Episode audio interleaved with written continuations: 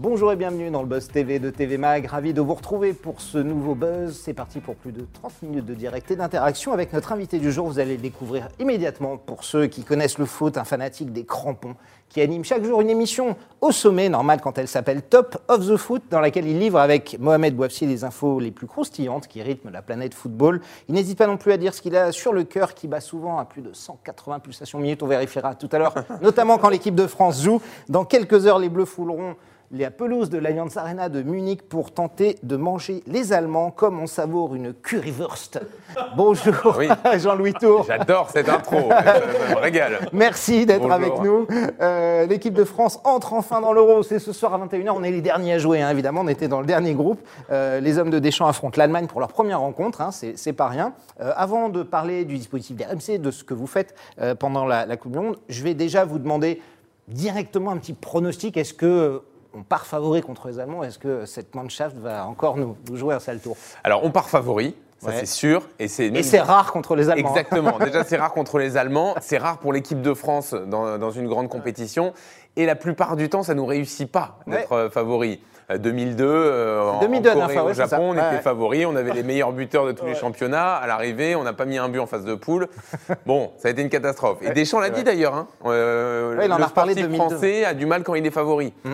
Donc bon voilà. Après, voilà, on a quand même une armada, on a les meilleurs joueurs à chaque poste. Quand on se compare avec les autres, normalement, on est au-dessus, même de l'Allemagne. Mais voilà, je, pense quand même qu'on devrait gagner, mais pas aussi facilement qu'on peut le penser. Hein. Un 2-1, voilà. Un 2-1 Ouais. Alors, euh, en revanche, je gagne quoi s'il y a 2-1 on, note, on note, Jean-Louis. Il y aura un déjeuner, un truc. On, ah, très bien, merci. Alors, hier, euh, non, c'était vendredi hein, sur ce plateau, on recevait euh, Xavier Domergue et Robert Pires, qui sont les commentateurs de, d'M6, et qui étaient assez prudents, notamment Robert Pires, qui, connaît bien évidemment ce sport, et qui craignait que l'équipe de France parfois puisse pêcher par excès de confiance. Est-ce que vous pensez que ça, peut être aussi ce, ce côté-là? Est-ce qu'en gros, ils ont un peu le boulard et ça va leur jouer des tours? C'est particulier en fait. comme on n'est pas habitué à ça, à avoir des joueurs qui arrivent et qui disent euh, on a la meilleure équipe du monde, on a la meilleure attaque du monde, nous, en France, ça, nous fait bizarre. Culturellement, on n'est pas habitué à ça. Bah on n'est pas, on pas allemand. Les Allemands, ils arrivent, ils disent on est les plus forts, on a gagné quatre coupes du monde, machin, voilà. Nous, on a un peu plus de mal avec ça. Et, par exemple, nous, dans la Dream Team à RMC, je sais que Roland Courbis, ça fait des jours et des jours qu'il nous dit je le sens pas, l'excès de confiance, etc. Euh, les broutilles, euh, Giroud, Bappé, les joueurs qui disent on est les meilleurs. J'ai peur. Il a inquiet le coach. Donc, mais en même temps, celui que j'écoute avec attention, c'est Deschamps, qui depuis le début ne, veut pas combattre cet excès de confiance. Il dit voilà, ça fait partie de la génération actuelle, ça fait partie de l'ambition des joueurs. Ils ont envie de le dire, ils ont envie de le penser. Mais il ne faut pas oublier quand même les recettes qui nous ont fait gagner, le collectif, le don de soi, le don des uns ah pour les autres. Voilà. Donc, je me dis que Deschamps, c'est la garantie anti-excès de confiance. Euh, on, a ça au moins avec nous. Après, euh, j'espère quand même que les joueurs, ils ont en tête que tous les efforts qu'ils ont fait en 2018, il faudra les refaire encore euh, dès ce soir contre l'Allemagne. Et encore plus qu'on sera encore plus attendu qu'en 2018, évidemment. Hein. On est en direct euh, avec Jean-Louis Tour de RMC sur le Buzz TV, sur Figaro Live, sur TV et bien sûr la chaîne YouTube de TV Magazine euh, en direct sur laquelle vous pouvez lui poser toutes vos questions. Êtes-vous des fidèles auditeurs de Top of the Foot sur RMC euh, Qu'avez-vous pensé de son interview d'Emmanuel Macron? Mais oui, il est devenu le nouveau Jean-Pierre Elkabbach de RMC. On en parlera tout à l'heure. N'hésitez pas vos questions au foot. Radio, il y répond dans quelques instants après les news médias de Damien Canivez. Salut Damien. Salut Nico. Salut Jean-Louis.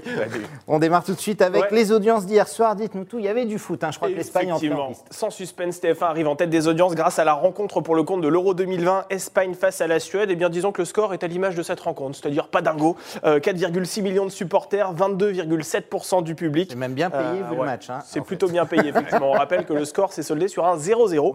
Euh, M6 monte sur la deuxième marge du podium avec la fiction harcelée portée par Claire Kaim et Bruno Salomon. Là aussi, ce n'est pas un score faramineux euh, de 2 millions de téléspectateurs, à peu près 11,6% du public. Euh, sur la troisième marche du podium, on retrouve une diffusion, celle de Secret d'Histoire. Stéphane Bern s'intéressait cette fois-ci à Louis XV, 1,8 million de passionnés, soit 9% du public. Et enfin, on termine avec cette chaîne qui se trouve au pied du podium. Il s'agit de France 2 qui dégainait la suite de la fiction euh, britannique Le Doute, 1,7 million de curieux, 8,5% de part d'audience, ce qui représente un score assez stable sur une semaine. Avec des totaux téléspectateurs qui sont quand même pas énormes. Ouais. Ah Il fait beau, qu'il y a des terrasses, qu'il y a le couvre-feu est élargi parce que c'est pas énormément de monde devant la télé. Quand on est spécialiste de foot comme, comme vous l'êtes, Jean-Louis, j'ai une question. Est-ce que on regarde tous les matchs de foot? J'imagine que vous, vous avez tous les abonnements, ouais, ouais. Euh, RMC, Canal, Bein et tout. Euh, vous regardez tout, même ce qui ne concerne pas directement euh, RMC ou, les Français au, plus près. Ah. Vous allez regarder un Valladolid contre Lecce, ah. contre Elche pardon, en Espagne, comme ça Alors, moi, j'ai vécu en Espagne pendant deux ans ah, et j'ai une petite tendresse pour le foot espagnol. Donc effectivement, le match de 13h du dimanche, je peux rester dessus. D'accord il faut quand même regarder un maximum de matchs. Après, c'est une question de crédibilité. Euh, on ne peut pas arriver dans une émission, euh, euh, critiquer des joueurs parfois, critiquer des entraîneurs sans avoir vu les matchs. Euh, donc oui, effectivement, parfois, c'est pas de gaieté de cœur, mais parfois, il faut quand même... J'adore quand c'est pas de gaieté Non, mais... J'adorerais trouver une excuse comme ça pour ma femme. Effectivement, ça fait bizarre d'entendre ça, parce qu'on parle quand même de regarder du foot. Hein. c'est sûr qu'il y a plus compliqué comme métier. Mais oui, il faut en regarder un maximum. Et tous les matchs de l'Euro, évidemment, euh, on va tous les regarder. Ouais. Chez vous, en famille, ça va? Pas de crise, pas de drame quand vous. Non, Ils disent non, papa, tu travailles pas, tu dois. Non, bah, c'est sûr que c'est il faut concilier tout ça. Euh, mais parfois, bah, quand on va au parc, j'ai l'œil sur le téléphone Une parce tablette, que il faut quand même suivre ce qui se passe. Euh. et comme il y a quand même beaucoup de matchs tout au long du week-end, euh, c'est vrai. voilà, c'est vrai. C'est juste du professionnalisme. On va, dire ça. Et merci de le dire à ma compagne parce que, effectivement, c'est du professionnalisme. Je cherche une excuse. J'aimerais lui dire à ma femme, je suis Jean-Louis Tour, je dois faire ça, mais c'est pas mon job. On continue bien ces infos avec Cyril Ferraud, qui va faire son arrivée dans une nouvelle émission. Exactement. Selon nos confrères de Pure Média, l'animateur de Slam s'apprête à rejoindre Jean-Marc Généreux à la tête de l'émission de divertissement intitulée Spectaculaire sur France 2. Alors rappelons que ce programme a été créé en 2020. Il s'inscrit dans la lignée du plus grand cabaret du monde, dans la mesure où il met en lumière des artistes comme des danseurs acrobatiques, des magiciens ou encore des professionnels du music hall. Euh, Elias, les audiences n'ont jamais été euh, exceptionnelles pour cette émission, puisque le lancement euh, en octobre 2020 avait tout juste dépassé la barre des 2 millions de curieux. Cyril Ferraud vient donc euh, d'une certaine manière en renfort hein, à la tête de ce programme. Et surtout il, anime là sa première émission de divertissement en prime time sur France 2, une chaîne qu'il connaît malgré tout plutôt bien puisqu'on rappelle qu'il a été également, enfin qu'il est depuis maintenant euh, l'année dernière un personnage récurrent dans Fort Boyard, avec euh, bah ce personnage sobrement baptisé Cyril Gosbo mmh. et c'est aussi un personnage loufoque qui croise parfois la route de ce nouveau protagoniste haut en couleur qui s'appelle Garibou, qui est cette fois-ci interprété par un certain Jean-Marc canadien Garibou. Voilà, c'est c'est un nouveau.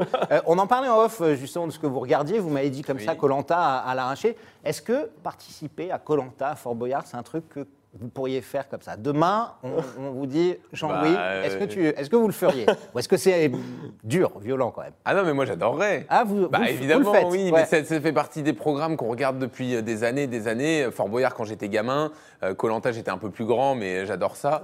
Et à chaque fois que je dis à quelqu'un j'adorerais faire Colanta, il me dit oh, mais la nourriture, machin, c'est ça que j'aime bien manger. Ah, le me dit tu tiendras jamais, etc. Mais euh, je sais pas. Vous pensez quoi? Le pire, c'est quoi? C'est la fin. Je sais pas si je tiendrai, mais en, fait, en tout cas, j'ai bien envie d'essayer. C'est le manque de nourriture sur Colanta ou c'est descendre dans la cage avec les serpents et les scorpions à Fort Boyard Le ah pire pour vous. À la nourriture, je pense. À nourriture, c'est bah Oui, les serpents, on ferme les yeux, puis c'est. vous, ça passe. Vous, les mangez. Vous les mangez, voilà. On les mange. c'est amener les serpents de Fort Boyard à Colanta. Damien, on finit ces infos médias avec euh, euh, le nouveau journaliste qui devrait présenter la matinale d'Europe 1 la saison prochaine. Effectivement, nos confrères euh, du Parisien révèlent dans leur édition du jour que le journaliste de Radio Classique Dimitri Pavlenko devrait prendre la tête de la matinale d'Europe 1 à la rentrée prochaine. Son visage vous est très certainement familier si vous regardez le magazine Face à l'info porté par Éric Zemmour en début de soirée sur CNews, puisqu'il y intervient aux côtés de l'éditorialiste. Il s'agit là d'un premier pont hein, établi entre la chaîne d'information en continu du groupe Canal+, propriété euh, de Vincent Bolloré et Europe 1, dont l'actionnaire vient euh, de prendre 27% du capital. Euh, à la matinale d'Europe 1, donc, il succéderait donc à, Mathieu Béliard, hein, qui était chez vous d'ailleurs, hein, à RMC, qui, sans enrayer la chute des audiences, est quand même parvenu à la freiner. Mais le quotidien précise que son altercation avec le ministre de l'Intérieur, Gérald Darmanin, en novembre dernier, ne lui a pas été pardonnée par la direction. Le présentateur avait, on le rappelle, interpellé le ministre de l'Intérieur au sujet de l'instruction à domicile qui le concernait tout personnellement. Euh, les grands médias comme ça, les grands patrons, euh, vous en avez un qui s'appelle Patrick Drahi, il y a mhm. Vincent Bolloré dans, différents groupes. Est-ce que euh, vous avez peur parfois pour l'éditorial? J'imagine que sur MC vous êtes assez libre, surtout en parlant de sport, mais vous pensez qu'il y a un risque pour certaines radios, certaines chaînes d'avoir des ce genre de couleur politique On parle beaucoup de CNews en ce bah, moment, par exemple. Bah, disons que nous, nous, pour le coup, on est complètement libre. Alors effectivement, euh, à partir du moment où euh, on a été racheté par SFR, bah, il y, a eu plusieurs choses qui ont été, qui ont été faites. On, a bien compris qu'on changeait de, dimension sur certains aspects, mais sur l'éditorial, sur ce qu'on met dans nos émissions, il n'y a jamais eu d'indication, on nous a jamais... Euh, influencés d'une façon ou d'une autre. Donc ça, c'est assez Sur la radio en général, vous voulez dire que sur le sport? C'est pareil pour le taux. Bah, je ne pourrais, pas, pourrais pas parler des autres. En tout cas, nous, sur le sport, on n'a jamais eu aucun problème. Alors que, mine de rien, on pourrait se dire c'est beaucoup moins important que le reste, mais il y a quand même toujours des pressions, euh, des présidents de clubs, des agents qui appellent nos, supérieurs pour mettre la pression. On a toujours été complètement libre. Donc pour ça, voilà. Après, déjà là-dessus, quand même, moi, euh, Mathieu Béliard, euh, je, suis un, grand fan. Vous le connaissez bien Voilà, il était chez nous avant, il était sur l'après-matinale et avec Jean-Jacques Bourdin aussi. Moi, j'ai toujours trouvé que c'était un, formidable présentateur radio, avec une voix, avec une aisance, avec une fluidité, avec également quelque chose dans la voix de, rassembleur. On avait l'impression de faire partie de sa famille et mm. tout. Donc moi, vraiment, j'adore Mathieu Béliard. Et après, bah voilà. Ça vous attriste un peu, évidemment. Bah évidemment, oui. Bon, après, on a compris maintenant euh, quel était le virage euh, d'Europe 1. Euh, ça, va être ces news à la radio. même s'il s'en cache un peu, c'est la sensation qu'on a en, voyant tout cela. Mhm. Et ben, on va voir comment, comment les choses évoluent. On va voir si ça marche autant qu'à la télé, parce qu'effectivement, les audiences. Euh, D'Europe 1 vont pas bien. les audiences de CNews, oui, Europe 1, non. Les audiences d'Europe 1 sont en difficulté. Donc voilà, on va, voir comment tout ça évolue. Euh, après, le, pour revenir à la question, il y a un patron qui décide, qui fixe un cap. Bon, bah voilà, les, patrons sont, sont, là pour ça aussi. Euh, et après, le, juge de paix, c'est l'audience à la fin. Euh, après, à voir si euh, on, est prêt à tout pour faire de l'audience d'une façon ou d'une autre. Voilà, ça, c'est plutôt au patron de, juger en leur âme et conscience. Mais à vous, vous par exemple, est-ce que ça vous gêne qu'il y ait une chaîne d'opinion en France ou est-ce que vous dites, après tout, si c'est bien marqué, ça me gêne pas, je la regarde pas si j'ai pas envie, mais ça, vous choque? Parce que les journaux, il y a des journaux d'opinion de droite, de gauche, partout, bah, mais en télé, ça vous choque plus? Non, mais en fait, je peux pas être présentateur sur RMC et dire que je ne veux pas d'émission d'opinion. Non, non, On a créé l'opinion, en fait, RMC. C'est pour ça. toutes nos émissions sont basées sur l'opinion, euh, sur les personnalités, euh, sur la, capacité à créer du débat, à l'entretenir. RMC, c'est basé sur ses auditeurs, pas forcément sur des éditorialistes. Oui et non. C'est différent. Oui et non. Quand même, les éditorialistes d'RMC, enfin, je veux dire, pas forcément des éditorialistes, mais des personnalités. Alors, effectivement, les auditeurs ont toujours été au centre d'RMC, mais on peut citer tout un tas de personnalités aussi. Euh, Jean-Jacques Bourdin, évidemment, pendant des années, Apolline de Malherbe maintenant, euh, les grandes gueules. Euh, donc, Marshall, Voilà, les, présentateurs, mais aussi les personnages qu'il y a autour. combien on rebondit ensuite dans d'autres médias. Donc, c'est vraiment les personnalités. Eric Brunet. pendant longtemps, et même nous sur le sport, Vincent Moscato, Luis Fernandez pendant très longtemps. Christophe Dugarry. Voilà, on a, on a été porté par ces personnalités qui ont, toutes donné l'impression, et c'est pour ça que le rapport avec les auditeurs est très important, euh, toutes ces personnalités, et c'est valable pour le foot et enfin pour le sport pardon et l'infogéné, c'est que toutes ces personnalités donnaient l'impression aux, auditeurs et, ce c'était pas qu'une impression, hein, euh, qu'ils faisaient partie de la famille et que tout le monde pouvait discuter avec eux, donner euh, un avis, débattre, tout le monde était à égalité. Donc ça pour moi c'est ça qui a fait le, succès des RMC, de l'opinion, des personnalités et des auditeurs. D'accord. Voilà donc donc, donc, on peut en faire. Exactement. Évidemment on, peut faire de l'opinion bien sûr. Euh, après, voilà, c'est plus ensuite un jugement de valeur euh, sur les tendances des uns et des autres. Voilà. Mais le, principe des émissions d'opinion et des, chaînes d'opinion, moi je suis pour, bien sûr. Merci Jean-Victor, on a vachement débordé, mais c'était super ah intéressant. Ah non, il n'y a aucun, aucun souci. Pardon, je parle beaucoup. Ah, Damien, c'est fini Ah mais moi j'ai ces paroles, du coup j'arrête. Vous arrêtez, parfait. Ah ouais, pardon. On passe à la grande interview du TV, on parle tout de suite de foot avec Jean-Louis Tour et on attend vos questions en direct euh, sur la page euh, YouTube. Euh, YouTube de TMAX. Ouais. Elle est prête Elle est, elle est chargée. Elle est on, on y va tout de suite. ouais. Jean-Louis Tour, pour vous seul, chers internautes, il est là, hein. il attend vos questions évidemment que Damien va relayer dans quelques instants. Euh, vous avez vu, on peut lui parler de tout, donc n'hésitez pas euh, avec vos questions. On va parler évidemment de l'euro. RMC retransmettra ce soir hein, le France-Allemagne, évidemment, en direct à 21h. Euh, est-ce qu'il y a, Jean-Louis, un dispositif un peu particulier quand c'est l'équipe de France? Que quand c'est Espagne, comme hier bah, Espagne, Suède ou Pays-Bas, alors, euh, Slovaquie euh, Disons que déjà, on, couvre tous les matchs sur RMC. on est, la seule radio à faire ça. Donc, euh, il y a un dispositif spécial autour de l'euro. de 15h, de Exactement. on prend l'antenne des 14h, on la lâche à minuit. donc voilà, même RMC a adapté sa grille de programme pour ne rien rater. Et après, bah, tout le monde adapte en fonction de l'intérêt du match. Mm. évidemment, République tchèque-Écosse hier. Euh, ne, va pas être euh, diffusé ou commenté de la même façon que France-Allemagne ce soir. France-Allemagne, on va être euh, exclusivement sur le match pour ne rien rater. sur les autres rencontres, les matchs de 15h ou 17h, euh, quand c'est pas une grosse affiche, bah, on peut être amené à faire des débats sur l'équipe de France, sur le reste de l'actu de l'Euro, présenter les matchs du soir. Voilà, l'émission est peut-être un peu plus éditorialisée à ce moment-là que sur l'équipe de France, où là, bah, on sort ce que j'appelle l'artillerie lourde, c'est-à-dire qu'il y a Jeannot Rességuier qui commente le match, qui est le meilleur commentateur radio possible. Mmh. en plus de ça, il y a Loïc Tanzi à côté qui suit l'équipe de France depuis des années, qui a toutes les infos en plus, donc il commente à deux, plus Gilbert Bribois pour présenter la soirée et nos consultants. donc voilà, la, fameuse Dream Team dont on parle régulièrement, avec Jérôme Roten, avec Eric Dimeco, avec Manu Petit, avec Jean-Michel Larquet, donc tout se succède. Tout le monde, voilà, exactement, pour commenter les matchs. Et, tout ça, c'est dans l'intégrale euh, Euro, hein, c'est l'émission présentée de 17h à 20h, c'est ça Exactement. Bah c'est quoi? C'est les avant-matchs, l'après-match, du débrief? Qu'est-ce qu'on trouve dans cette émission? Ben En fait, donc l'intégrale Euro, euh, c'est euh, l'émission donc de 14h à minuit mmh. pour avoir tous les matchs en direct. Et donc nous, on se succède tous les présentateurs. Donc il y a Pierre Dorian au début, moi je prends au milieu. Ensuite, il y a Gilbert Bribois, euh, Nicolas Jamin et d'autres présentateurs d'RMC. Euh, donc on, suit tous les matchs. Et en plus de ça, on analyse l'actu de l'euro. Il y a Julien Cazard, nous, qui vient également euh, à 17h20 pour faire un journal de l'euro. Donc euh, Dans voilà. son style particulier. Ouais, exactement, exactement. Euh, ah, hier, hier, il était inspiré. c'est vrai. Il fallait être prêt, ouais. Il était bon. Euh, c'est toujours la même chose en fait. Julien, il, fait rire et puis il met mal à l'aise. Je pense que c'est ce qu'il a envie de faire à chaque fois. Donc là, il est parti sur l'arrêt cardiaque d'Eriksen. Donc voilà, c'est toujours particulier d'être à côté de lui dans ces moments-là, mais voilà. On est sur les œufs, quoi. Hein, ouais, exactement. Alors évidemment, l'émission ne se déplace pas dans les stades avec l'équipe de France. Ça peut parfois être le cas, comme à l'Euro 2016 où il y avait des délocalisations. Là, l'euro se passe un peu partout. Il n'y a pas une frustration, un moment de pas euh, se dire euh, j'aimerais bien aller couvrir un petit match, euh, partir à Munich. Bah, c'est sûr que nous, on a le souvenir. Là, on Être est dans l'ambiance, en fait. On est quelques-uns d'RMC à avoir eu la chance en 2014 d'être au Brésil pendant. Moi, j'ai fait un mois et demi au Brésil pour toute la Coupe du Monde.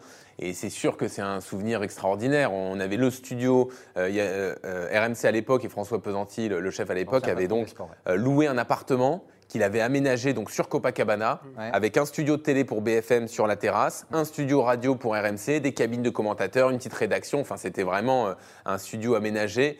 Euh, c'était formidable. Ah bah euh, on, avait la vue sur Copacabana, on était dans l'ambiance de la Coupe du Monde. Enfin, vraiment, c'est un, souvenir extraordinaire. Maintenant, les choses ont changé. Il y a aussi le contexte sanitaire qui fait qu'on peut plus se déplacer comme on veut un peu partout. Là, on avait les retours de ceux qui suivent l'équipe de France hier. C'était terrible, juste pour arriver au centre d'entraînement. Donc voilà, c'est plus possible. Et en même temps, c'est bien aussi d'être en France parce que 7 euros, ça va être je pense, le premier événement euh, majeur du retour à la vie normale, où les, gens vont vraiment pouvoir profiter en France, euh, évidemment dans le respect des, euh, contraintes sanitaires, mais je pense que les gens vont pouvoir se regrouper, les fan zones vont être ouvertes de plus en plus jusqu'à la fin de la compétition, ça va, être, il va y avoir une vraie effervescence en France à mesurer, selon moi, autour de l'euro. Donc voilà, c'est toujours mieux d'être sur place, mais là, on va quand même aussi mesurer l'événement d'ici. C'est pas un peu compliqué, il fait beau en ce moment, on sait que les terrasses ne pourront pas diffuser le match ce soir parce qu'on doit euh, respecter, c'est quand même un peu euh, évidemment dommage j'imagine. Ouais, faut se regrouper chez soi, hein, évidemment, entre amis. C'est sûr que... C'est pas pareil. C'est pas pareil, c'est dommage, mais il y a un truc quand même, c'est que les, gens sont de retour dans les stades. Et ça, pour nous qui sommes passionnés de foot, avoir vécu un an, un an et demi dans les stades à huis clos, nous on a suivi toute la Ligue des Champions sur RMC Sport 1 dans des stades à huis clos. Alors la première fois, on se dit ah c'est sympa, on entend les joueurs parler entre eux, on entend le public, euh, on a l'impression d'être vraiment dans le truc. Et puis au bout d'un moment, voilà, on a envie de bruit. Le, surtout nous qui sommes des gens de radio, euh, le, foot à la radio, c'est l'ambiance, c'est les supporters. Et là, quand je vois que ce soir à 18h pour Hongrie-Portugal, il y a une jauge à 100% à Budapest, 100%, ça veut dire 67 000 personnes au stade. Enfin, ça, c'est que du bonheur. Quoi. là, pour le coup, on a trop envie d'entendre l'ambiance et d'entendre les, spectateurs. C'est là qu'on se rend compte que ça manque. Ouais. Damien On est en direct sur la page YouTube de TV Magazine. On a une question intéressante de Samuel qu'on posera un tout petit peu plus tard, mais on va prendre d'abord celle de Rico qui souhaite vous faire réagir sur l'actualité avec ces Français, donc ces joueurs de l'équipe de France qui ont décidé de mettre un genou à terre ce soir euh, pour protester contre le racisme. Qu'est-ce que vous en pensez? Alors là, c'est. Toutes les équipes le font pas en fait. Ça oui, et puis il y a des euh, sifflets de, du public. Hein. Ouais. Alors, Bon, c'est un symbole fort, évidemment. Est-ce que euh, c'est un symbole qui fait avancer la lutte contre le racisme? C'est ça la question qu'il faut se poser. Si on considère que chaque symbole est important et que chaque symbole permet de faire réfléchir, alors effectivement, ils doivent le faire. Après, si on trouve que c'est devenu euh, banal parce qu'ils le font trop souvent et que ça n'a plus aucun impact, bah, il faut peut-être se poser des questions. Mais c'est le rôle du sport, ça, selon vous? C'est le rôle du sport de s'engager en politique? D'être militant. Oh, il l'a toujours fait. Hein. Oui, c'est ça, en fait. en fait, ça, dépend de chaque sportif. Si le sportif. Moi, moi je considère que le sportif. C'est son choix perso pour vous Ça ne doit pas forcément être imposé à, tout le monde Exactement. Mais à partir du moment où le sportif a pris conscience, et il y a une interview de Kylian Mbappé sur le sujet il y a très peu de temps où il dit qu'il a pris conscience de tout ça, que ce serait égoïste de ne pas s'engager. À partir du moment où il a conscience, après, euh, chacun choisit ses combats, chacun euh, choisit ses prises de position. Mais je, pense que le sportif peut s'engager. Il a en tout cas cette caisse de résonance quand il prend position sur quelque chose. Euh, moi, je me souviens, j'étais au Parc des Princes quand il y a eu l'incident lors de PSG Bachak Shehir. Lorsque Achille Webo, donc l'assistant, s'est fait traiter de négro, alors, par un juge, par un, arbitre, voilà. Alors, il y a eu tout un débat autour de la question, mm. et, je trouve quand même que même s'il y, a sans doute eu une part d'exagération ce soir-là, de la part de tout le monde, nous y compris les médias, euh, c'est-à-dire qu'en fait, il, a, dans, sa langue maternelle, c'était juste une façon, le roumain, voilà, c'était juste une façon de désigner la personne en disant c'est la personne noire qui est là-bas. C'était pas une façon péjorative de dire c'est le négro. Alors donc effectivement, il y a eu un emballement, mais quand même, tout ça nous a permis bah, d'expliquer des choses qui euh, paraissent logiques pour des gens qui sont intéressés par la lutte antiraciste, mais qu'on ne désigne pas quelqu'un par sa couleur de peau. Euh, ça, pendant plusieurs jours, ça a été expliqué quand même sur les plateaux télé, ce qui semble être le béaba. Euh, donc, par le sport, on arrive quand même à, faire un peu évoluer les mentalités, même si et, je reviens à mon premier point, ça ne doit pas rester qu'un symbole, ça doit s'accompagner de beaucoup, de beaucoup plus de choses derrière.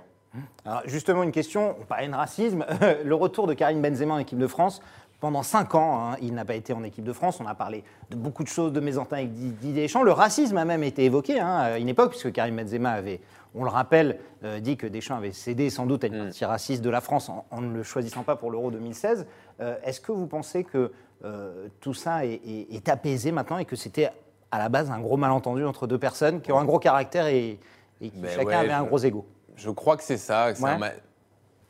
C'est un, malentendu qui, effectivement, a eu des conséquences importantes. On sait que Didier Deschamps a été très marqué par ce qui s'est passé parce que ça a touché euh, sa famille. Euh, il y a une de ses maisons qui a été taguée euh, après cet épisode. Oui, on a donc, de racisme sur les murs de sa maison. On peut comprendre que ça l'ait touché, effectivement. Bon, de là à ce que ça dure 5 ans et demi, bon, c'est peut-être un peu beaucoup. et, et, en plus, sportivement, bah Benzema, c'est un joueur formidable. On avait tous envie de le voir jouer avec Bappé, avec Griezmann. On se dit que tout ça est très complémentaire. Et, pour le spectacle, pour les amateurs de foot, on avait envie de voir ça depuis un moment. Euh, ça s'est fait maintenant. Je pense quand même que ça aurait pu se régler avant. Euh, maintenant, on peut aussi se réjouir que, que ça se soit réglé. Que, euh, alors, on ne sait pas qui a pardonné à l'autre, qui a, a, fait le premier pas, d'où est venu le contact. un jour, vous croyez ah, Je sais pas, moi j'ai tenté avec tout le monde, j'ai même, tenté, j'ai même demandé à Emmanuel Macron s'il n'avait pas l'info. Euh, c'est vrai. Pour l'instant, je crois qu'ils n'ont pas envie de le dire. On ne sait pas qui a fait le premier pas. L'important, c'est qu'il soit réconcilié, que le retour de Benzema se fasse dans les bonnes conditions, qu'il soit plutôt accepté par le groupe. Et maintenant, on a envie d'être aussi efficace qu'en 2018 avec lui. Voilà, ce sera ça la réponse ce soir. Damien. Allez, on va prendre une question donc de Samuel qui souhaite savoir quel est votre meilleur souvenir à la radio. Vous en avez mangé du micro, vous devez en avoir. Oh ah, euh... Meilleur souvenir de radio. Ouais, c'est vrai qu'il y en a pas mal. Alors, bon, il y en a un qui vient vite quand même, c'est euh, la finale de la Coupe du Monde 2018. Ouais. Donc la France championne du monde, ça fait partie des rêves de gamin d'être euh, à l'antenne, quelle que soit l'antenne, quel que soit l'endroit, d'être à l'antenne à ce moment-là. Nous, je me souviens, donc Vous on était pas encore journaliste en 98, donc. Non, euh, effectivement, effectivement. Euh, je me souviens de ce match parce que donc il y, euh, y, avait la voix de Jeannot Rességuier à chaque fois que je, en fait, moi, je présentais la tranche donc du match. Il y avait Jeannot qui commentait. Il y avait Jean-Michel Larquet qui était là, Jérôme Roten aussi. Et Jean-Michel, en plus, à ce moment-là, faisait sa dernière sur RMC. Bon, euh, il a pris une retraite de deux mois, après il est revenu. Mais il y avait beaucoup d'émotions. En plus, la France est championne du monde à ce moment-là. Mm. Euh, on se dit que c'est une page de l'histoire qui s'écrit. Euh, euh, ça, c'est bon, vous avez gravé en tête les moments. Voilà, effectivement. vous voilà. Tout, Et après, bah, voilà, j'ai des souvenirs euh, plus jeunes quand j'ai commencé, que, euh, que j'étais à RTL, où là, on, on, commente les premiers matchs, on fait les premières émissions, on est une, une, espèce de bande de potes à ce moment-là, de jeunes journalistes. Donc voilà, j'ai des très bons souvenirs là-dessus. Voilà, c'est mes souvenirs qui me reviennent. Et il y en a un autre qui est moins rigolo quand même, c'est les attentats du, du ah Bataclan en 2015, où à ce moment-là, Vous commentez France-Allemagne, justement bah, je, suis sur le dispositif, en fait, pour débriefer le match sur BFM Télé après le match. Il y a une équipe qui est au Stade de France, euh, avec Gilbert Bribois, avec Jeannot Rességuier, euh, qui commente le match à ce moment-là. Et quand on apprend ce qui se passe, bah, il y a un moment où on se dit bon, euh, il faut qu'on prenne l'antenne sur RMC, il faut qu'on arrête de faire l'émission de foot, il faut qu'on parte en édition spéciale. Et là, bah, on fait le tour de la rédac, il n'y a pas 50 présentateurs. Euh, moi, j'étais là donc pour faire BFM, et à ce moment-là, on me dit Jean-Louis, euh, va prendre l'antenne, fais l'édition spéciale. à ce moment-là, j'avais fait que du sport dans ma vie, j'avais pas fait, enfin, j'avais fait un peu d'infogéné en reportage, mais jamais présenté d'émission d'infogéné. Et là, c'est parti pour trois heures d'édition spéciale où on nous annonce des morts, où on a des, des, gens qui partent sur le terrain tout de suite. Enfin, ça a été un... fait de manière inattendue, quoi, en plus. C'était, j'avais pas le temps de réfléchir. À l'antenne, j'ai réfléchi à rien et quand je suis sorti, je me suis rendu compte de ce qui se passait et ça, en termes d'émotion, c'était un moment qui restera gravé toute ma vie. Euh, alors évidemment, du sport à la politique, il n'y a qu'un pas. Jeudi dernier, à 5 jours, vous interviewez Emmanuel Macron avec euh, votre complice, hein, Mohamed euh, Bouafsi, dans le cadre de sa visite à, Clairefontaine. J'imagine que c'était la première fois. Comment, comment ça s'est fait déjà? Comment euh, RMC a décroché? Parce que j'imagine tout le monde veut Emmanuel Macron quand il vient à Clairefontaine. Pourquoi il a choisi RMC Parce qu'il s'y connaît en foot, c'est ça? Bah, alors, Déjà, je, pense que la marque RMC joue dans ces cas-là, et il y en a un qui a été très fort sur le coup, c'est Mohamed Bouafsi. Mm. Euh, je veux dire, c'est le symbole qui s'est passé là pour la dernière de la saison de Top of the Foot, de, ce qui s'est passé tout au long de l'année dans, Top of the Foot, c'est-à-dire qu'il euh, il a été capable, avec euh, Antoine Varnier, qui est le producteur de l'émission, et le reste de la rédaction, de monter des coups extraordinaires tout au long de l'année. Et là, il était dessus depuis des mois euh, pour que Emmanuel Macron, s'il doit s'exprimer sur le foot en marge de l'euro, le fasse sur RMC. Euh, donc euh, ça, pour le coup, c'est lui qui est responsable de, ce coup journalistique extraordinaire. Et, bravo à lui. Et, tout au long de la saison, on a, réussi à faire des trucs comme ça, bon, qui touchent plus le, monde du foot, hein, évidemment, mais à notre échelle, il y a eu des, des coups assez incroyables, des interviews exclusives, euh, des, explications de joueurs en direct. On a quand même deux joueurs qui se sont, entre guillemets, mis sur la gueule dans un match de Ligue 1. Anthony Lopez, le gardien de Lyon, et Romain Thomas, le défenseur d'Angers, qui sont venus s'expliquer tous les deux en direct le lundi dans Top of the Foot. Mm. C'était un moment aussi particulier. Donc voilà. Euh, Emmanuel Macron, euh, ça, a beaucoup fait parler, ça a beaucoup été repris, d'autant qu'il ne s'était pas exprimé sur la gifle en longueur euh, depuis jusqu'à cette interview. Ouais, c'était quelques deux jours. Donc voilà, ça, a beaucoup fait parler, c'était un très gros coup. Mais c'est quoi? C'est une espèce de rêve de journaliste? Vous êtes dans le foot, vous commentez ça, vous vous dites pas à un moment je vais interviewer Emmanuel Macron, c'est pas pour moi ça. Ah bah, Jean-Jacques Bourdin, mon rêve, c'était de commenter la finale de la Coupe du Monde. Voilà, c'est ça. Effectivement, le, interviewer le président, ça, j'avais jamais mis ça dans mes, dans mes objectifs. Après, peut-être qu'un jour, si. Euh, en fait, moi, j'ai l'impression de ne pas avoir vraiment interviewé le président, puisqu'il venait parler de foot. Mm. C'est un exercice particulier, en fait. Mais il y a un stress spécial ou pas? Si un jour je pars en politique et que je fais son interview à la Jean-Jacques Bourdin, les yeux dans les yeux, euh, au moment où il annonce sa candidature, là, OK, on sera dans une vraie interview de président. Là, il venait de parler de foot. Euh, c'était quelque chose de particulier parce que quand on interviewe un président, c'est pas quelque chose d'anodin. Même si moi, et tout le monde me tombe dessus depuis quelques jours, quand je dis que c'était une interview pour moi euh, classique, parce que j'interviewe quelqu'un, enfin j'interviewe un homme voilà, qui a deux bras, deux jambes, et puis on discute, et puis voilà, et puis moi j'essaie de faire mon boulot de journaliste pendant l'interview. Donc j'ai un côté où je désacralise un peu tous les moments, donc euh, certaines personnes ont du mal à comprendre ça, mais bon voilà, je suis comme ça. Mais après, on, nous fait comprendre l'environnement extérieur, que ce soit euh, eh ben, les attachés de presse d'Emmanuel Macron, nos chefs, voilà.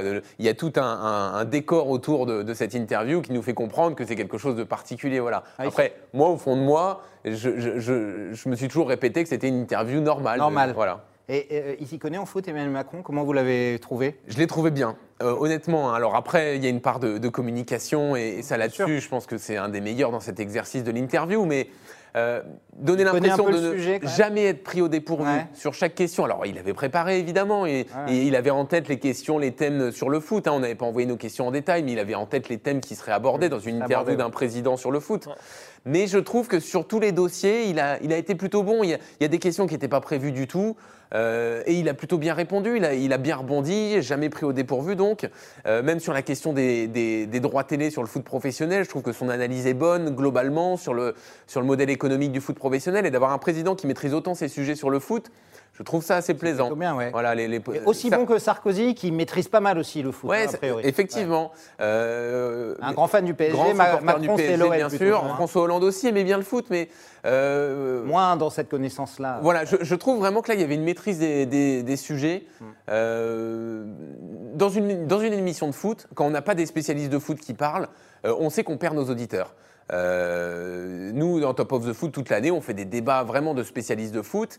Et là, je ne trouvais pas que cette interview, et, parfois, euh, ça nous est arrivé d'interviewer des gens qui n'étaient pas en rapport direct avec le foot, et on se disait, bon, voilà, ok, lui, il comprend pas vraiment le foot, euh, ça, va, ça va ennuyer nos auditeurs, ça va être chiant, voilà. Là, j'ai jamais eu ce sentiment-là avec le président de la République. Non, non, c'est sûr. Damien Allez, on va prendre une question. Euh, Pardon si je suis trop bavard, hein, je suis désolé. En fait, pas, j'en ai aucun. habitué à faire long. On va prendre une question de, Sébastien qui souhaite connaître justement votre regard sur les droits sportifs. Vous en parliez il y a quelques instants sur Amazon qui a raflé les droits de la Ligue 1 et la Ligue 2. Qu'est-ce que vous pensez de cette plateforme qui s'est euh, octroyé les, et Canal les droits qui, qui s'en va. Et Canal Plus qui se bat. Le premier truc que je me suis dit, c'est. Euh, mais en fait, la Ligue et les présidents ils refont la même erreur qu'avec Mediapro. Sous-entendu, ils, se, ils tournent le dos aux diffuseurs historiques pour aller, entre guillemets, au plus offrant. Euh, de voir que sur le résultat de l'appel d'offres, Canal n'avait pas les 10 meilleurs matchs euh, de Ligue 1, que PSG Marseille ne serait pas sur Canal, je me suis dit, mais en fait, euh, on est reparti dans le même truc. Mm. Canal va pas être content, mm. Canal va se vexer, etc. Et effectivement, ils se sont vexés, ils se sont retirés. Après, donc ça, c'était mon, mon, premier réflexe. Et après, je me mets à la place des présidents de club, je me mets à la place de, du président de la Ligue. Euh, Canal, depuis des mois, euh, dictait entre guillemets sa loi. Ils essayaient d'être maître du calendrier, mettre des appels d'offres, euh, de, de, de, faire en sorte que à 18 clubs, ça exactement, que, que, la balance penche vraiment en leur côté. Et je peux comprendre qu'un président de club, un président de ligue, à un moment dise attendez, euh, on, c'est pas Canal le patron du foot français, c'est nous. Donc on va essayer d'équilibrer les choses avec un autre acteur donc je peux comprendre qu'ils se tournent vers Amazon. Mais de là à, se brouiller avec Canal, je pense quand même que c'est un mauvais calcul et l'expérience Pro a montré quand même qu'il y avait besoin de son diffuseur historique et que même s'il donnait peut-être un peu moins d'argent ou euh, que c'était à sa convenance, il fallait pas tourner le dos au diffuseur historique. Voilà. Après, Amazon, ils ont fait un super truc sur Roland Garros. Euh, ils s'installent. L'audience n'est pas tout le temps au rendez-vous, mais qualitativement, pour nous journalistes, j'ai l'impression qu'ils ont fait quand même du bon boulot. Donc s'ils sont capables de faire la même chose sur la Ligue 1, euh, ça, ne peut que valoriser le produit. Mais est-ce que, Jean-Louis, pour poursuivre, c'était une question C'est une question de Sébastien. De Sébastien, est-ce que à terme, euh, la télé linéaire, on va dire les diffuseurs classiques, sont, sont condamnés face aux GAFA Est-ce qu'à un moment, euh, Amazon, Google, Facebook, Apple, tout le monde, Netflix, ce ne seront pas eux, effectivement, les diffuseurs. Ils ont des milliards en réserve. C'est-à-dire qu'on on disait que les 250 millions d'Amazon, ça équivalait à trois jours de résultats de la boîte. On s'aperçoit qu'effectivement, c'est pas grand-chose. quoi. Je connais ces questions où, en fait, c'est une opinion. En fait. C'est-à-dire que, euh, en, fait, en fait, euh, ce que tu me dis, c'est ça. C'est qu'en fait, la, télé linéaire, à un moment, ça va être fini. Est-ce que c'est déjà le cas ou est-ce que ça va, euh, pour vous, est-ce qu'il faut que ça... J'ai l'impression, effectivement, que la télé traditionnelle, euh, les, gens sont en train de s'en détourner et que euh, euh, consommer le sport par des moyens différents, des, des, plateformes, les GAFA, effectivement, ça, semble être l'avenir. Après, je pense quand même qu'il faut que nous. On, Notamment parce qu'ils ont l'argent, bah, oui, que, non plus les chaînes traditionnelles. Effectivement, mais, mais, je pense quand même que la question de l'accessibilité doit se poser. Et, ça doit se poser également quand on, veut valoriser un produit comme des droits sportifs. Euh, et il faut aussi peut-être sortir nous, là, je, pense quand même qu'on discute entre spécialistes, euh, euh, mine de rien, des médias ou, ou du sport. et, du coup, ça, nous paraît simple. On se dit, bon, bah, Amazon, c'est un abonnement à prendre en plus, etc. Mais je pense quand même que le consommateur un peu traditionnel de sport, qui est habitué, la personne peut-être un peu plus âgée que nous, qui est habitué à, à, regarder son match de façon traditionnelle sur sa télé, en mettant canal, en mettant. Voilà. cette personne-là va être dérouté par, par les nouvelles plateformes. Mmh. Euh, comme ça a été le cas euh, il y a quelques temps. Euh, même nous, RMC, on n'a pas, on pas été diffusé partout. Mmh. Il a fallu s'abonner en OTT. Bon, bah, certaines personnes, l'OTT, ils ne savent pas ce que c'est. Donc, ça a été compliqué, oui. Je pense quand même que pour que le produit soit regardé par le plus grand nombre, il faut que la question de l'accessibilité se, se, pose et il faut faciliter un maximum les choses. Alors, euh, Amazon, c'est à peu près facile d'accès. A priori. beaucoup de gens l'ont. Mais est-ce que vous pensez qu'à un moment. Je, je pense quand même qu'il y a un travail à faire. Il y a un travail à faire pour faciliter les choses, pour que ce soit accessible. Voilà. Vous faites encore partie des médias traditionnels. Vous avez gagné la Ligue des Champions euh, il y a trois ans. Vous la perdrez, elle retourne sur Canal Plus euh, à, partir de, cette année et de, cet été. avec un abonnement à 20 euros par mois, est-ce qu'on peut lutter contre Amazon pour 5 euros par mois? Qui en plus vous donnera des plateformes de streaming, des livraisons gratuites et, de la Ligue 1. À un moment, on a l'impression que ça devient, ça devient possible. vous, RMC, vous avez besoin d'un abonnement à 20 euros pour rentabiliser l'offre. Bien sûr. Eux en ont moins besoin que. Alors peut-être, oui, effectivement. Alors après, est-ce qu'ils vont garder leur abonnement à 5 euros euh, avec la Ligue 1 J'attends de voir. Ce hein. sera à voir, mais. Parce que euh, visiblement, ils réfléchissent peut-être à une offre euh, un peu plus élevée. Mais bon, quoi qu'il arrive, ce sera moins cher que, ce que voulait faire Media Roland Garros, il n'y a, pas eu de supplément à payer. Hein. non, effectivement. Sur Roland, il n'y a pas eu de supplément. Mm. après, il faut voir. Nous, nous à, SFR, on a quand même. et, et c'est le point commun qu'on peut avoir avec Amazon, c'est qu'on ne propose pas que de, la diffusion de contenu. Nous, à la base, euh, à, la base les, droits devaient servir à prendre des abonnements box pour euh, ensuite être abonné chez SFR. Là, Amazon, euh, effectivement, le, raisonnement, c'est d'amener des gens sur la plateforme Prime pour qu'ensuite ils aillent sur Amazon et commander davantage. Euh, ça met en lumière quand même quelque chose, c'est que l'opérateur qui veut arriver ne faire que des droits sportifs, comme voulait faire Mediapro par exemple, là le modèle économique est difficile à tenir. Et, Canal qui est le diffuseur historique, exactement. Canal le diffuseur historique a quand même toujours fait des choses à côté, n'a pas mmh. fait que du sport. Euh, Bean l'a fait mais Bean a perdu beaucoup d'argent. Alors, euh, ils avaient d'autres visions, ils voulaient développer. Et en perd toujours, bien sûr. Ils voulaient faire du soft power, développer l'image euh, du, Qatar, dans le sport, en faisant cette chaîne. Effectivement, ils ont réussi hein, sur plein d'aspects, mais euh, Bean n'est pas rentable mmh. et, ne l'a jamais été. Donc, trouver de la rentabilité en ne faisant que ça, ça paraît compliqué. Et, ce sont les exemples précédents qui, qui nous font dire ça. maintenant, quelle sera l'offre d'Amazon?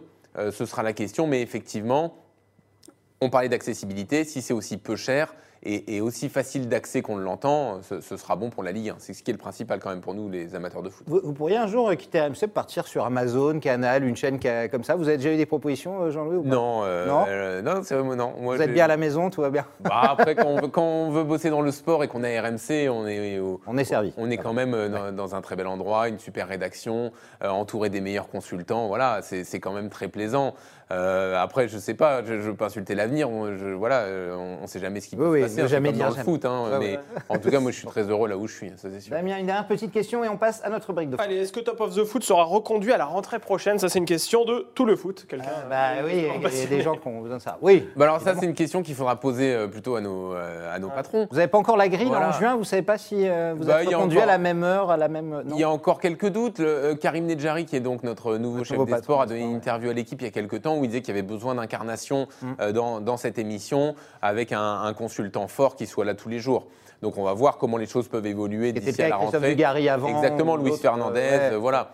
Ça fait partie de, l'histoire d'RMC. Mm. Donc euh, à voir si on complète ce qui a été fait sur Top of the Foot, qui je pense a été quand même du travail de qualité euh, tout au long de la saison. si c'est complété par un consultant qui vient tous les jours, si le format évolue, voilà, il faut voir ce qui va se passer. En tout cas, ce qui, est, sûr, c'est que nous, on, est quand même satisfait avec Mohamed Bouafi, avec Antoine Varnier, avec Jimmy Brown, ceux qui bossaient sur l'émission, euh, d'avoir délivré un beau produit tout au long de l'année. Euh, si ça doit évoluer, ça évolue, mais en tout cas, nous, on a quand même la satisfaction du travail euh, accompli. Voilà, on va patienter encore un tout petit peu. Moi, j'y crois. merci Jean-Louis. On passe à notre rubrique de fin, le fameux sucré salé. Ah. Le célèbre sucré salé, vous allez voir hein, notre petite torture de fin d'émission avec Damien. Je vais vous faire deux propositions, c'est comme dans la vie, vous êtes café, euh, euh, Beatles ou Stones, Messi ou Ronaldo. Ben, il va falloir choisir. Est-ce que vous êtes pas Vous pouvez expliquer, vous pouvez choisir. Vous êtes plutôt Mohamed Bouafsi ou Christophe Dugarry ah ouais, d'accord. Ouais, voilà, c'est dur à chaque fois. Quoi. Après, je vous ah demandais vos deux enfants. Hein. Il faudra choisir l'une ou l'autre.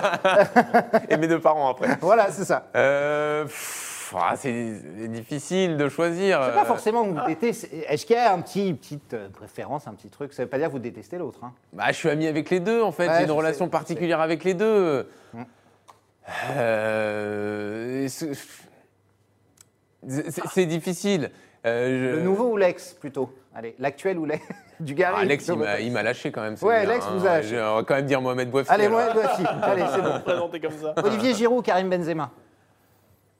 Ah, On choisit un titulaire. non, mais je vais choisir Karim Benzema. Ouais.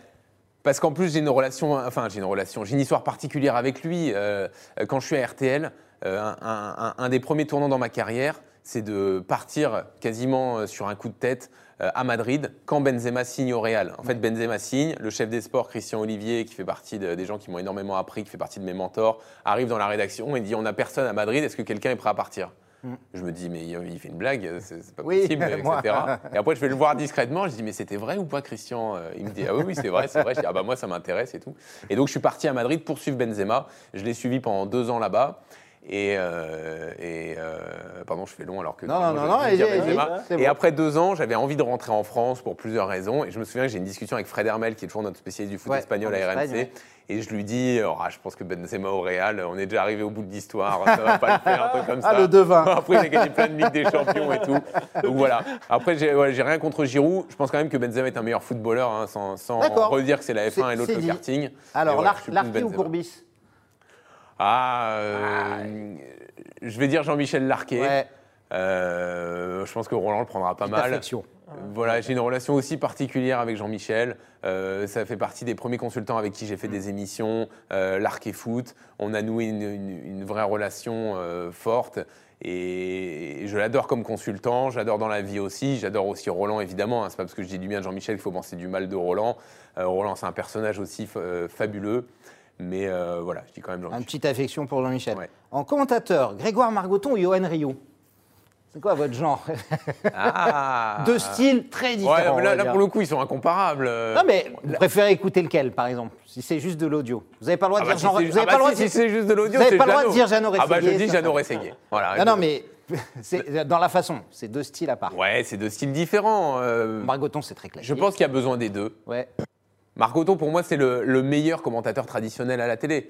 Euh, c'est l'école Canal, euh, euh, c'est quelqu'un qui est carré, qui a une super voix, qui a de, très bonnes intonations, qui s'enflamme sur les buts. Enfin voilà, moi, pour moi, ça a longtemps été la référence du, du commentaire à la télé. Yohan Ryu, on est plus sur un personnage. Il y a, on en parlait avant l'émission, il y a besoin d'un personnage pour faire vivre des matchs sans images. Il y a besoin de ça. Et lui, euh, je sais que dans la vie, c'est un personnage. À l'antenne, ça en est un aussi. Donc c'est là, là, je peux pas choisir. C'est trop différent. Donc je dis Jeannot Rességuier. On dit Jean Allez, comme ça, ça a tranché. Merci beaucoup. Merci Jean Tour d'être venu. Je rappelle que vous présentez l'intégrale UEFA Euro 2020, euh, notamment entre 17h et 20h. À partir du 21 juin, ce serait même 18h à minuit. Hein. Ouais. On précise, vous avez 6 heures d'affilée. Exactement. Préparez-vous pour votre marathon, hein. en tout cas. Et bon euro, Jean-Louis. Merci, à vous, merci pour l'accueil. Et Damien, on sera là demain matin, comme d'habitude. Il se trouve dans Fort Boyard, animateur dans Spectaculaire, on en a parlé tout à l'heure. Musique en fête, les Corégies d'Orange, le Festival interceltique de Lorient. Bref, il s'agit de Cyril Ferraud que nous recevrons demain sur ce plateau. Ce sera demain, évidemment. On attend toutes vos questions en direct et on lui demandera une petite place pour vous à Fort Boyard. Ah, avec, les serpents. Merci à, et à tous. À demain.